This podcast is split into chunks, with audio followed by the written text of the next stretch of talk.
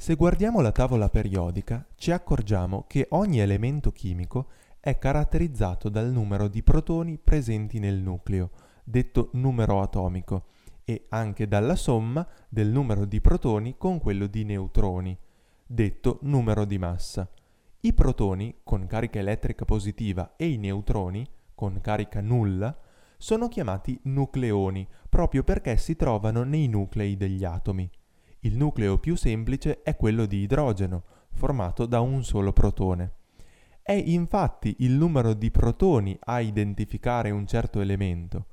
Invece sono chiamati isotopi tutti i nuclei dello stesso elemento, cioè con lo stesso numero di protoni, ma con un numero di neutroni diverso. Ad esempio il carbonio ha 6 protoni e può avere 6 neutroni e quindi chiamarsi carbonio 12, dove il 12 è la somma di neutroni e protoni, cioè il numero di nucleoni, ma di neutroni può averne anche 8, chiamandosi carbonio 14, e il carbonio 14 è un isotopo del carbonio. Ora, il fatto di avere dei protoni nel nucleo significa tenere vicino delle cariche positive, e dall'elettromagnetismo sappiamo che cariche dello stesso segno si respingono ma noi non vediamo i protoni schizzare lontani gli uni dagli altri, vediamo sempre il nucleo compatto, senza esplodere. Questo significa che oltre alla forza di repulsione elettrostatica ci deve essere un'altra forza attrattiva molto potente per tenere vicini i protoni. Questa forza è detta forza nucleare forte o forza forte e agisce solo tra i protoni e i neutroni e non sugli elettroni, che invece orbitano fuori dal nucleo. Confrontando le forze elettrostatiche repulsive e quelle nucleari attrattive nel nucleo, si può parlare di stabilità o instabilità di un nucleo. In natura non tutti i nuclei sono stabili. Solitamente i nuclei con pochi protoni sono stabili e a mano a mano che il numero di protoni aumenta, le forze nucleari non sono più sempre in grado di bilanciare quelle elettrostatiche e i nuclei non sono più stabili. In questo caso, per raggiungere la stabilità, un nucleo instabile si dice che decade in un altro nucleo, più leggero, emettendo anche della radiazione. I processi legati all'emissione di una particella da parte del nucleo sono noti come decadimento radioattivo. È il 1896 quando il fisico francese Antoine Becquerel si accorge per caso che l'uranio riesce a impressionare un foglio di carta fotografica, anche se questa è coperta e lontana da fonti luminose, concludendo che per forza l'uranio doveva emettere da solo qualche tipo di raggio. Non molto più tardi, Marie Curie, insieme al marito Pierre Curie, scoprono altri elementi radioattivi come il polonio e il radio e nel 1903 ricevono il premio Nobel per il loro importantissimo contributo sulla radioattività. Il decadimento radioattivo è un processo spontaneo e naturale e soprattutto casuale. Dato un certo intervallo di tempo, si può solo parlare di probabilità con cui un nucleo può decadere in un altro.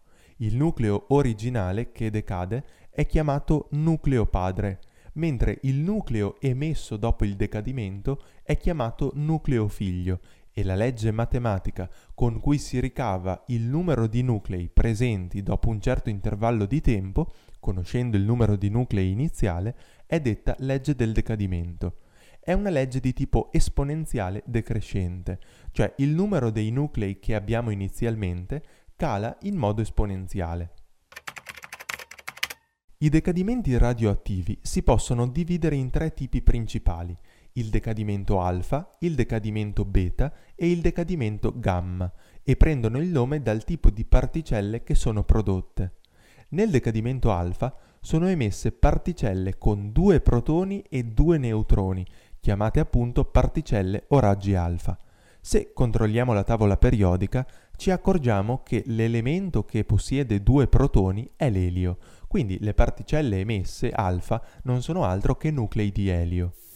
Quando un nucleo decade producendo raggi alfa, perde due protoni e due neutroni, cioè diminuisce di 2 il proprio numero atomico e di 4 il proprio numero di massa Di fatto, avendo detto che il numero atomico identifica i nuclei di un preciso elemento chimico, il fatto che varia il numero atomico durante il decadimento significa che i nuclei figli sono di elementi diversi rispetto ai padri, ed è proprio quello che si osserva.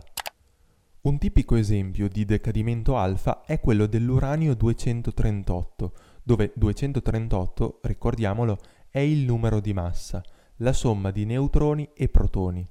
Abbiamo detto che nel decadimento alfa il nucleo padre, l'uranio in questo caso, perde due protoni e quattro nucleoni.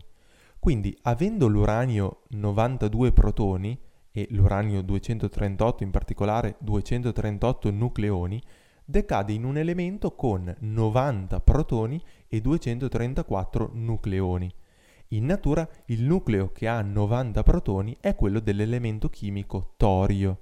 Quindi l'uranio 238 decade nel torio 234, emettendo allo stesso tempo i raggi alfa.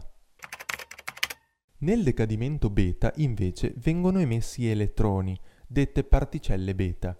In particolare accade che un neutrone del nucleo, durante il decadimento, si trasforma in un protone positivo e quindi per bilanciare il sistema e far conservare la carica totale viene emesso un elettrone negativo.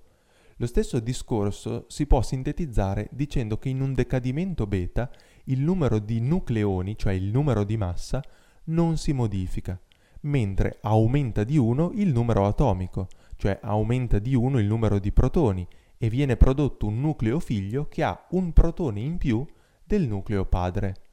In realtà, per essere precisi, quello di cui abbiamo parlato finora è chiamato decadimento beta negativo o beta meno, che ha appunto come conseguenza l'emissione di una particella negativa, l'elettrone. Questo perché esiste un altro tipo di decadimento beta, che è il decadimento beta positivo o beta più, dove viene emessa una particella di carica positiva che è l'antiparticella dell'elettrone, chiamata positrone. Semplicemente in questo secondo caso, ma per gli stessi motivi del decadimento beta meno, il nucleo figlio non avrà un protone in più rispetto al nucleo padre, ma un protone in meno. Un esempio di decadimento beta, beta meno per essere precisi, è quello del carbonio 14. Abbiamo detto che il numero di nucleoni, cioè 14, resta uguale e se viene emesso un elettrone, allora il nucleo figlio corrisponde all'elemento chimico che ha un protone in più del carbonio. Il carbonio ha 6 protoni e il suo vicino di tavola periodica, che ne ha uno in più, cioè 7, è l'azoto. Diciamo allora che il carbonio 14 decade nell'azoto 14, con emissione di un elettrone. Infine il decadimento gamma. In questo decadimento sono prodotti raggi gamma, che sono un tipo di onde elettromagnetiche fuori dallo spettro della luce visibile. Le particelle che trasportano la radiazione elettromagnetica sono chiamate fotoni e nel caso dei raggi gamma trasportano un'energia molto alta. Quello che succede quindi nel decadimento gamma non è un cambiamento durante il decadimento a livello dell'elemento chimico, come invece succede per i decadimenti alfa e beta, ma a cambiare tra il nucleo padre e il nucleo figlio è il livello energetico. L'energia che si libera nel decadimento viene liberata proprio sotto forma di raggi gamma. Per esempio, se consideriamo il nickel 60, questo decade sempre in nickel 60, ma con energia più bassa e il resto dell'energia è emessa come raggi gamma. Per capire quale tipo di decadimento segue l'isotopo di un certo elemento, per esempio si può utilizzare un campo magnetico che ha il potere di incurvare le traiettorie delle emissioni alfa, beta o gamma, cioè i raggi alfa, beta e gamma si possono classificare a seconda di quanto e come curvano quando attraversano un campo magnetico. Un'altra importante differenza utile per classificare i tipi di decadimenti è dovuta a quelle proprietà delle emissioni chiamata capacità di penetrazione. Per capirci al volo, un raggio di carta riesce a fermare i raggi alfa, i raggi beta invece sono più penetranti e riescono a oltrepassare un foglio di carta e vengono per esempio fermati da una lastra di plastica o di alluminio, mentre i raggi gamma sono i più penetranti di tutti e vengono bloccati per esempio solo da uno spesso strato di cemento o da elementi pesanti come il piombo.